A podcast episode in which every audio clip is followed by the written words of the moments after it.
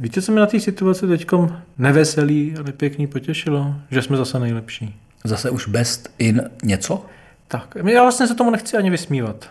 My jsme opravdu borci, my jsme vždycky nejlepší. Nebo máme tu potřebu něco najít, myslet si to a hlavně to potom velmi upěrlivě tvrdit. Tam to samozřejmě nikdo jiný neví, že jsme nejlepší, a pokud to ví, tak je mu to jedno. Hmm, tady je Michal Stehlík. A tady je Martin Groman. Táta mě říkal, Češi jsou nejlepší lidi na světě. Actually Prime Minister of Czech Republic. Best in COVID. A já jsem to věřil. Tak. Především to byl obor zbrojní techniky. Tento obor se po světové válce značně zdokonalil. To je dobrý, jsme premianti Evropy. Dobře spravovaný demokratický stát je neporazitelný. Best in COVID. Myslím, že československý občan může být hrd a že učiní vše, aby svou demokracii ještě více zdokonalil a upevnil. Praha světová a přece naše. Nashledanou srdci Evropy. Trváme-li dnes přes všechny obtíže na svých demokratických ideálech, jdeme jen ve šlépějích svých velikých národních tradic od husitství. Před více než pětisty lety rozprášili husité hordy křižáků z celé Evropy. Dnešní potomci křižáků, novofašisté a imperialisté neujdou stejnému osudu. Československý pavilon dostal jako celek první cenu. První pořadí prvních cen.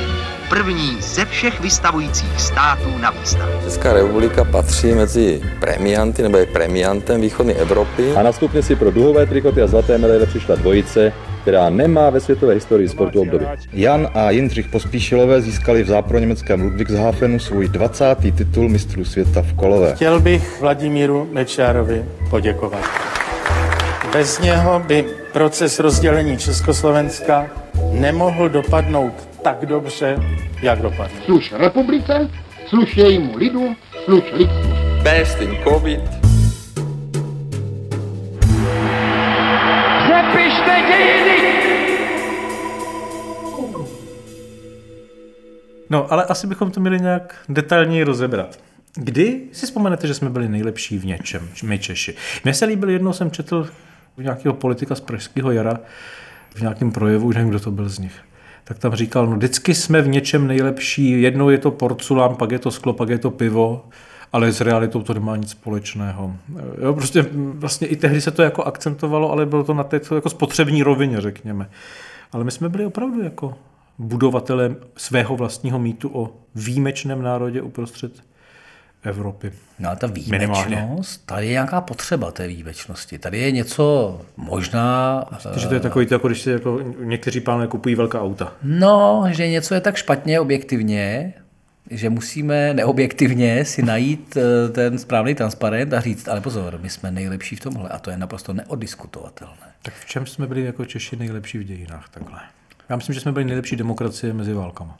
To, to se hodně říkalo. Kdyby jenom demokracie. Teď si vemte, jak jsme byli nejlepší ekonomika v Evropě, mezi desítkou nejlepších ekonomik v Evropě. A teď, několika desítkami možná. Teď si přečtete nějaké poslední studie hospodářských historiků, kteří říkají, no když jsme na tom byli jakž tak, tak jsme byli slušný průměr Evropy, ale to, jak jsme nejlepší demokracie a jak jsme nejlepší ekonomicky a vedle sebe se postaví Masaryk s Baťou a řekneme, podívejte se, to byla ta zlatá léta první republiky. Tak pozor, byli jsme nejlepší. Tak to jsme byli určitě ve svém vlastním pojetí. Je docela zajímavé, že první republika se to dokázala udržet. Protože dokonce existují průzkumy veřejného mínění, která historická období považujeme za úžasná.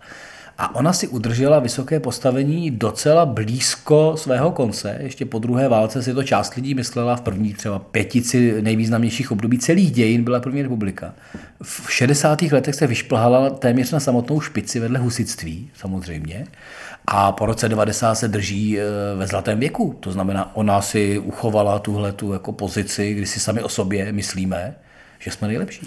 Pamatuju třeba z 80. let, kdy už to zaznívalo, v těch domácnostech se to vracelo, bylo 70. výročí vzniku státu, že jo?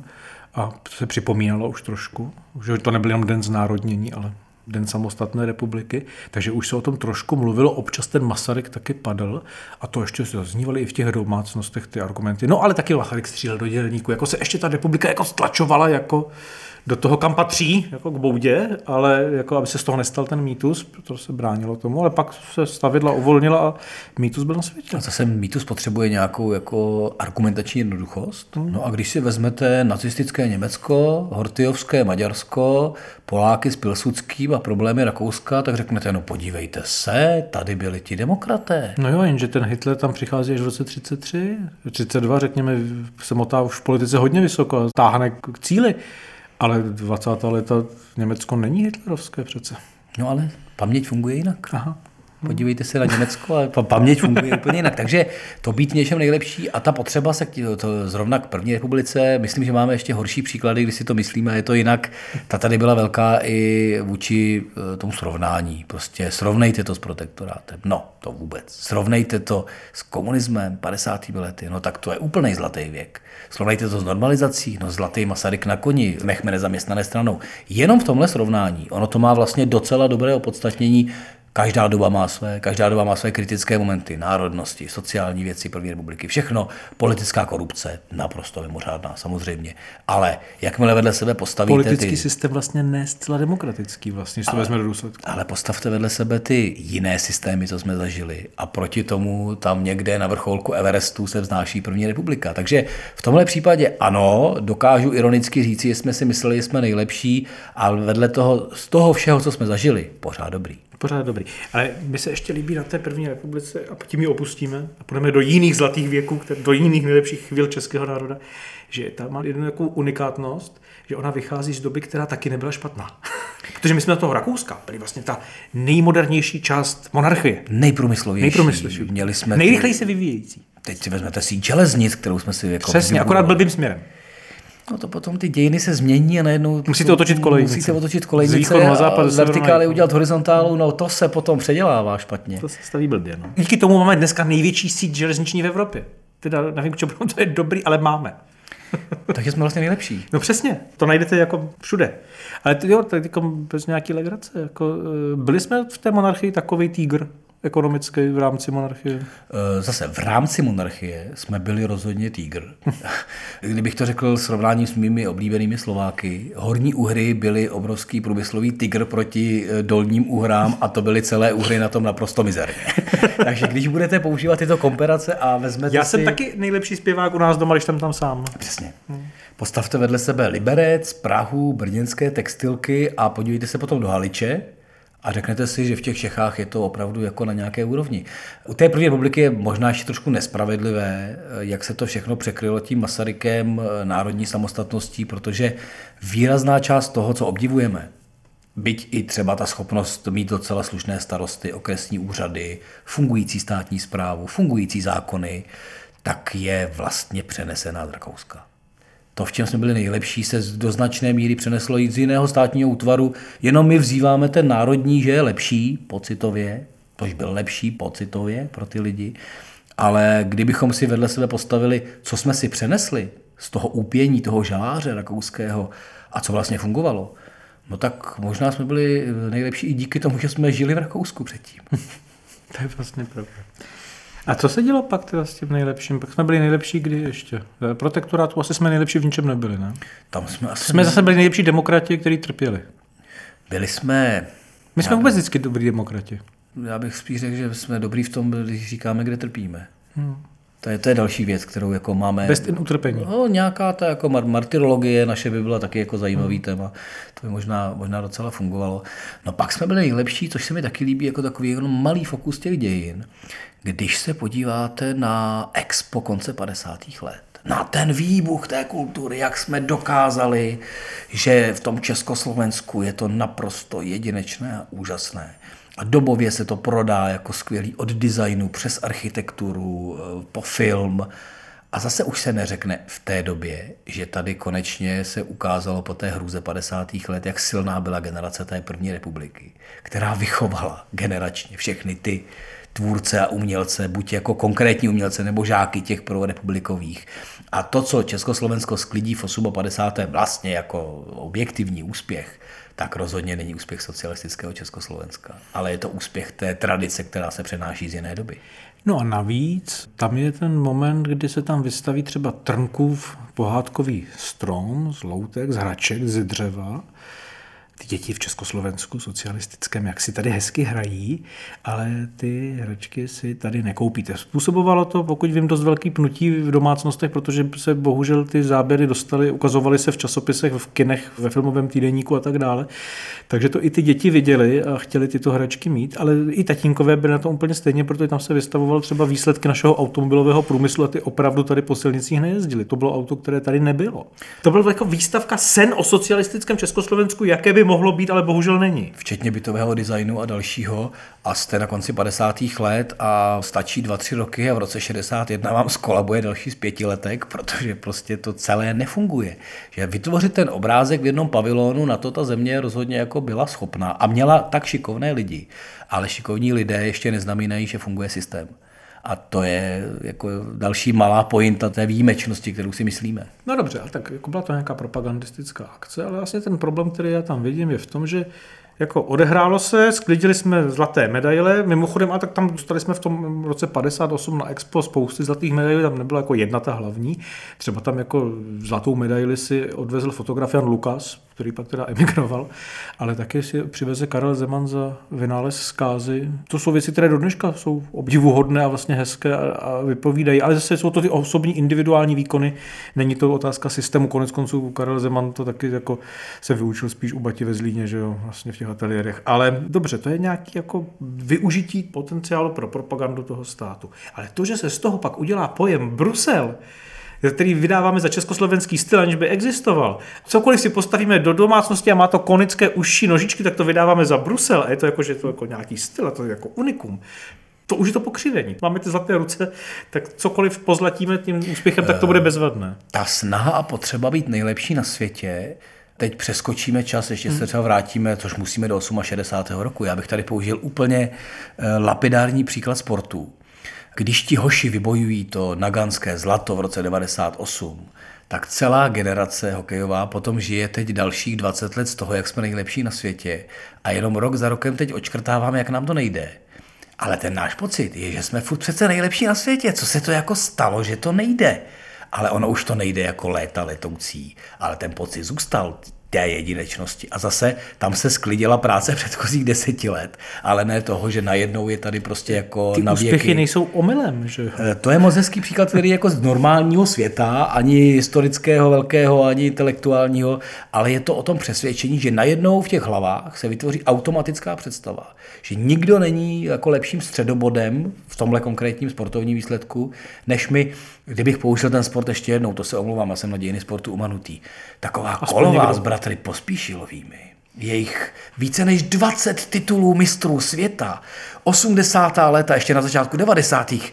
To byla vlastně bizarnost sportovní, ale jaký to dostávalo prostor ve sportovních zprávách? Vůbec v tehdejších médiích, protože jsme měli něco, v čem jsme nejlepší. A Jindřich a Jan Pospíšilové, kteří v sítí v poslední minutě německé, západněmecké dvojici na 3-2 ve finále. No jako kluk jsem to žral, ale to, jakým způsobem to mělo obraz té veřejnosti, to je zpátky zase k tomu. Byli jsme nejlepší na světě. A teď jsme si to jako vyšušňali. Chcete říct, že nejsme národ lidí, kteří milují eh, kolovou nebo ji minimálně hrají? Myslíte, že... Uh... To nikdo tady nikdy nejde kolovou, že ne? Já jsem se před cirka rokem podíval na nějaký turnaj v Kolové, který dával ČT Sport někdy kolem půlnoci. A vrátil se ten zážitek? A v tom hledišti bylo asi 20 lidí. A nevrátil se ten zážitek. Zážitek se nevrátil. Ale to, jakým způsobem to dostalo tu mediální Jasně. pozornost, ono by to bylo samostatné téma, jaký národ ujíždí na jakém sportu. A myslí si, že střed světa, takový vodní polisté Maďarska by mohli vyprávět své své historické tradice. Ale vraťme se... Já, se, já ty úplně cítím, jak jsem třeba dobrý tyhle roky v rychlobruslení. To jsme všichni rychlobruslaři, jenom ta hala nám furt chybí. Tak. Měla přijít a nepřišla prostě. Hala, hala není. Ale když se vrátím zpátky k té eh, naší debatě o osobnostech a systému, tak třeba ten 68. naopak je absolutní pocit, jak jsme výjimeční systémově. Nikoliv osobně, že je výborný Zeman, že je výborný Vláčil, že budou výborní Nebo politici sportovci, konkrétně. ale že tady jsme byli pupek světa, kdy jsme chtěli a ukázali celému světu, že jako jediní na světě eh, zvládneme něco, jako je demokratický socialismus. A to je teda podle mě velké téma. Nejenže jako jediný, to ještě horší a to způsobilo podle mě jeden z motivů, který vlastně je reaktivní na to, že pak přišla ta invaze. Nejenže jako jediný, ale jako první. Takže to znamená, že budou nějací další a to už byl problém, že jo. Že dokážeme propojit mm-hmm. socialismus a demokracii a dáme tomu to, co v Moskvě jmenovali lidskou tvář. A jsme ještě věro, je noční? věrozvěsti. Věrozvěsti demokratického ano. socialismu. To není novum už v té době. Už v roce 1906, ještě za Rakouska, a pak to opráší teda po vzniku republiky a vydá to znovu, napíše Emanuel Chalupný jako krásnou studii o Čechoslovácích, on to pak jako po tom státě přejmenuje samozřejmě. A on tam má tu hezkou teorii, jako zase velice bagatelizuju, protože je to spisek na x desítek stran, kdy říká, čeština svým přízvukem anticipuje význam. Máme přízvuk postavený tak, že odhadneme, co bude následovat. To bude to důležité. Co bude to důležité. Ale Češi to dělají i se svým postojem ke světu. Anticipují vývoj. Ve chvíli, kdy se Čech vydrápe nahoru, udělá nějaký velký výkon, založení státu, sportovní výkon, eh, sametovou revoluci, Pražské jaro 68. Konec konců ono to je sledovatelné i po únoru 48, kdy i v tom aparátu stranickém z toho nadšení se velmi rychle pak vystřízliví. Tak říká, on se ten Čech jako vydrápe, je v tom nejrychlejší, nejlepší, ale eh, dál už to nejde, nepokračuje tou prací, propadá do deprese a co je zajímavé, pokud to je s nějakým větším dosahem ta věc, tak z toho mají užitek jiní. Typický příklad uvádí Chalupný, aniž by tušil všechny ty historické souvislosti, které teprve čekají v tom 20. století. Reformace. Češi vlastně jsou první, kteří přicházejí s reformací, udělají války, husické, všechno prostě hus, zhoří, ale prospěch z toho mají Němci a další. A ten Luther a potom Luther a tak- další si to ty prostě další uzmou. Anglič, a nakonec Angličani si založí církev někde tam a Skotové a tak dále. Ale Češi se rekatolizují. a on to uvádí na spoustu příkladů, hlavně z kultury, z umění v tom 19. století, samozřejmě v tom národním obrození a tak dále. A je to přesný, jako já se na to kolikrát vzpomenu, to je ten, jako, že Čech se vydrápe nahoru a pak neví, proč tam je. tak propadne depresi, že to nemělo smysl se tam drápat, když to celé nedává. A to, je, to slycháme dneska, za tohle jsme nezvonili klíčema, že. A to bylo ale i v tom roce 68, respektive 69, strašně rychle. A strašně rychlý úpadek. A strašně, konec konců, proč se, zmražení. proč se nedaleko odsud upálil Jan Palach, že jo? protože viděl ten úpadek. Protože chtěl zastavit ten A je- úpadek, který se nedá zastavit. A je tam ta obrovská nebo citovaná diskuze mezi Kunderou a Havlem o výjimečnosti té události a každý samozřejmě to vnímal ze svého úhlu pohledu, kdy jeden říká, byli jsme v centru světa, v centru světové pozornosti, to je ten Kundera, a ten Havel mu tak, eh, tak trošku s tím liberálním přezíráním říká, jaký pupek světa, my jsme chtěli jenom něco, co je jinde normální. A vlastně úplně odmítne bavit se v těch mantinelech demokratického socialismu, ale říká, že jestli tam byly nějaké ideály, tak spíše patřily k té liberální demokracii. A to je norma, která je jinde naprosto jako každodenní a není na tom, co chválit. Na on říká tu hezkou teorii, což ten, ten, ta polemika běžela mezi listopadem 68 a jarem 69.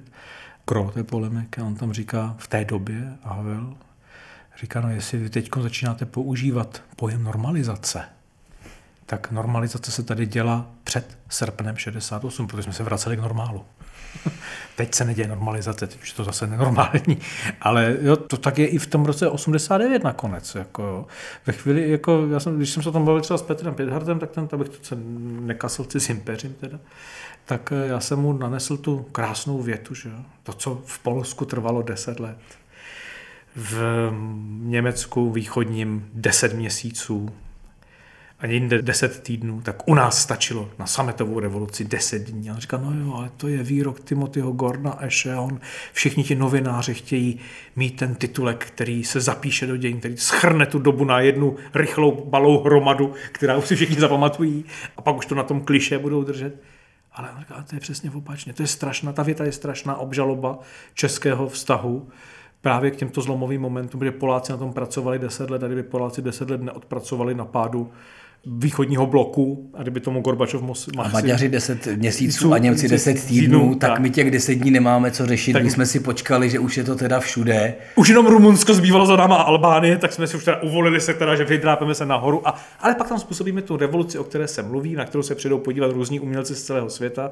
A pak z toho máme kocovinu na dalších desítky let a přeme se o to a někteří to slavíme. No zaměnit eh, festival eh, za revoluci potom znamená, že na místo řešení toho, co s tou zemí má být, tak ono se z festivalu vrátit potom domů. Že tak pak jako co vy, no to je normální. Oklepete ty flitry, schováte tu vlaječku a ono se funguje pořád stejně. Mm-hmm. A já myslím, že jako v téhle drobnosti nám těch deset let chybí. Není tam ta katarze.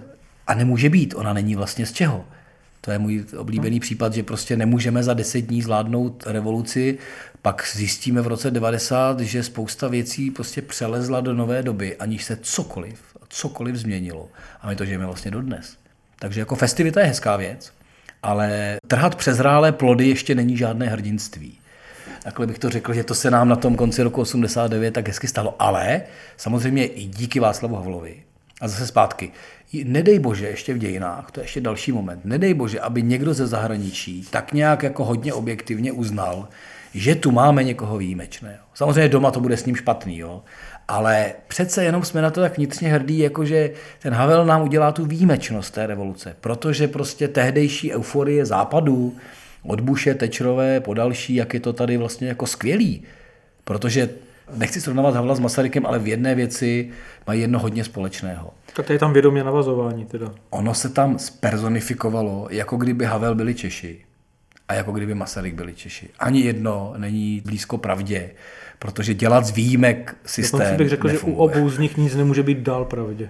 A v tomhle jsme si tu výjimečnost zase jako určili. A ve chvíli, kdy už se to nehodilo a ten systém přestal fungovat a najednou jako nestačí slavit, ale je potřeba něco dělat, no tak za to může ten, který se postavil s, tím flitrem a těma vlaječkama na ten balkon, ale ne my kteří vlastně jsme jenom přišli, zacinkali a čekáme, co Náčelník bude. způsobil. Náčelník způsobil, na náčelníka jsme se spolehli. Bohužel je to tak a i ta frustrace je vlastně vůči nám samým, když to řeknu na 90. leta, ona jako osobnost, kterou si posadíme na hra, že něco předvede, no máme takové, co předvádějí.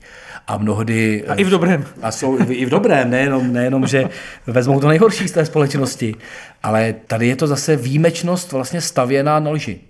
My nejsme výjimeční v tenhle moment. Možná je výjimečný člověk svým osobním osudem. To, a i tam to postavíme tak, že když jako se potěšíme vnitřně mnozí z toho, že teda máme někoho, kde je významný v tom světě, koho ten svět uznává, tak jako si říkáme, víte, to jako nejvýznamnější politik té východní Evropě. Teda on ten Valenca tu Nobelovku dostal asi nějak omylem, ale to je jedno. A jako jo, prostě ty ostatní výrazné postavy, ve kterých by to fakt nebylo, tak ty máme tendenci jako upozorňovat, jako marginalizovat, dělat z nich takový jako paňáci nějaký. A pak je tady jako druhý, druhý extrém těch, co zalkají a zapláčí, řeknou, škoda, že už nemáme takového pana prezidenta. Chyb, chybí. Chybí. Ano. ano, lidé mohou chybět, ale kde jsme my ve smyslu toho, jako že se máme chovat tak, aby to bylo ku prospěchu té země. Dělejte, to, aby nechybělo. To je zase čekání na tu výjimečnost. No a podobná výjimečnost, to se nedá obejít. E, mezi Havlovou pomlčkovou válkou a rokem 92 je strašně krátká doba na to, aby se ten stát rozpadl. A to je další naše historická výjimečnost. V podobném období se odehrají války na Balkáně. My se i rozpadáme nejlíp, to je pravda. A my se i rozpadneme nejlíp. A to myslím, že nám jde jako vůbec ze všeho nejlépe, protože ten rozpad, pod to se dokáží podepsat demokratičtí liberálové, Stejně jako, já nevím, jako teď charakterizovat, já to řeknu jednoduše, stejně jako Václav Klaus. A to tu charakteristiku snad ani nechci říkat. A v podstatě prostě tak musíš říct v období. Všude, všude, kde chodí, i poslední dobou debata říkal, já jsem ten garant toho, že my jsme se dokázali rozdělit stát nejlépe na světě. Jo, já jsem zažil dva roky zpátky debatu Mečera s Klausem, kteří potom všem, co prožili, se takhle poplácávali tady na půdě bývalého federálního schromáždění po zádech a říkali si, jak oni, každý ze svého pohledu, byli ti garanti toho nejlepšího rozdělení státu na světě. Bez vědomí toho, jaký byl kontext. My se Slováky eh, nehryžeme o žádnou hranici, my nemáme zájmy, které by šly proti sobě, my tu nemáme tradici, že by někdo za druhé války druhým řezal hlavy, jako v rámci Balkánu zažili mnozí. My tu nemáme náboženský spor, my jsme vlažní ateisti a oni si věří, budíš s takhle krásnými předpoklady rozdělit stát, tak to potom být za výjimečné hrdiny, to je dost jednoduché. Dalo by se škodolibě říct, že přesto, že se to za ty desítky let společného koexistence v jedných hranicích jako dost rodinně propojilo, tak to, že se to takhle klidně rozpadlo, znamená, že to nikdy nesrostlo. Ale je to výjimečné. Ale je to výjimečné. Pozor, když uslyšíte, dokonce i ti naši milí novináři na to rádi Mhm. mm-hmm. přistoupí, eh, kdy prostě se bude výročí, to se bylo výročí vzniku státu, 25 let, a to bude 30 let, já nevím co. A vždycky se řekne, je to historický příklad, jak rozdělit stát. Já jsem tu měl před rokem v Národním muzeu delegaci z Jižní Koreji, která má speciální agendu na to, až se v budoucnosti korejský poloostrov sjednotí. Oni objíždějí svět a ptají se lidí, kteří jsou buď historici, politologové, ekonomové. Do Berlína měli jet. Eh, Tam byli. Jo. Oni byli po celém To je světě. lepší. A ptají se na příklady, co jsou rizika při sjednocování země, Mhm. Eh, jak se Československo mohlo tak jednoduše rozdělit, protože oni přijeli normálně s novinovými titulkami. A teprve, když jsme analyzovali dvě hodiny diskuze, co bylo pod tím, tak v podstatě odešli s tím, aha, pro nás teda nepoužitelné, jdeme dál. Protože ty příklady, předpostavte proti sobě korejský poloostrov po těch 50 letech hrůzy, tentokrát je to opačný systém, ale oni už se připraví na případné sjednocení, hledají příklady a nechali se své s myšlenkou, že Československo je výborný příklad, jak v podstatě dva národy žili spolu, mohli žít, nemuseli, akorát prostě ta realita byla jiná než ten titulek a to PR těch nejlepších na světě. No to PR to nám jde skvěle. Kdyby se současní politici, kteří hlásají, že jsme best in cokoliv, poučili v těch dějinách, ne, že by je chtěli vzdělávat, to chraň pámu, tak jako by museli už jako při pohledu na nedávné dějiny přijít na to, že když prostě přijdete a řeknete v souvislosti nějakého jako evropského nějakého problému, jako třeba rozpad východního a západního bloku, zrušení tohoto konceptu a rozpad toho východního a osvobození těch národů pod socialismem, takže jestli tam jeden vystoupí a řekne, že jsme primusové v ekonomické transformaci a ta společnost tomu jako uvěří, že prostě stačí si za tisícovku koupit knížku, dát to Viktoru Koženému a radovat se z toho, že jsme nejlepší, že se nezbytně dostaví deprese, protože to nebude pravda. A my jednou uděláme takovýhle krok, jako s tím sportem, řekneme, tohle je super, my jsme tady nejlepší, všichni by se od nás mohli učit, nejvíc tady Slováci, co se od nás trhli, pak to strašně rychle není pravda, ti ostatní nás v mnohem předběhnou, třeba ne politicky, protože si způsobí jiné politické trable, no ale tak všichni se tu demokracii nějak učíme. A není to evidentně jednoduchá lekce, páč to trvá desítky let. Ale ekonomicky se těm národům jako ne úplně, jako, že bychom byli tak jako napřed, se nedá říct úplně. A my z toho máme depresi, jak je to vlastně možné? Jako, jak to, že to nejsme ty primusové. Když řeknete, že jste v něčem nejlepší, tak udržet to je strašně těžký. No to se dostanete rychle do té deprese. Tady je strašně zrádná věc, že je tady velká vůle těch lidí tomu uvěřit. Protože... Kde, se, kde se bere? No bere se v té, z té snahy, že to bude lehce. Jo, že to nic nestojí být Že nejlepší. to nic nestojí. Jo. A to si myslím, že jedeme od té první republiky dál. Ono je to nejlepší, protože to někdo jako přines a udělal to za nás. On to někdo přivez tu demokracii a ono se to vlastně stalo. Prostě je to na někom jiném, to je to samé, jak s tím Havlem v roce 89. A nic to nestojí. A pak jako uvěřit v to, že jste nejlepší je fajn, ale realita prostě potom bude jiná. A navíc věřit politickým PR tezím je vždycky zrádné, když nemáte ten historický odstup. Ono vás to vždycky dožene tímhle způsobem. Čili říkat třeba v konkrétní epidemiologické situaci, že jsme nejlepší v něčem, když běží horizont týdnu a měsíců, je hodně krátkodeché PR. A teď je úplně jedno, kdo ho jak říká. V podstatě ten odstup, který teprve řekne, kdo byl v čem best, když vůbec nevíme parametry. Tady je zase možná, bohužel v té společnosti, možná absence trošku kritického rozumu, že říkat pitomosti by měl ten, kdo to slyší, jako pochopit, že jsou to pitomosti, že to prostě nebude ten rohlík, kterým se nechám opít a říknu si, a je to tím pádem úplně všechno v pořádku, protože tohle best of, best in má jeden kořen. Říká, nemusíte přemýšlet. My vám řekneme, že jste dobrý, že my to děláme nejlíp a nechte to na nás. A to je další riziko. V té naší malé zemičce, která je normální střední stát Evropy. Rozlohou i počtem obyvatel.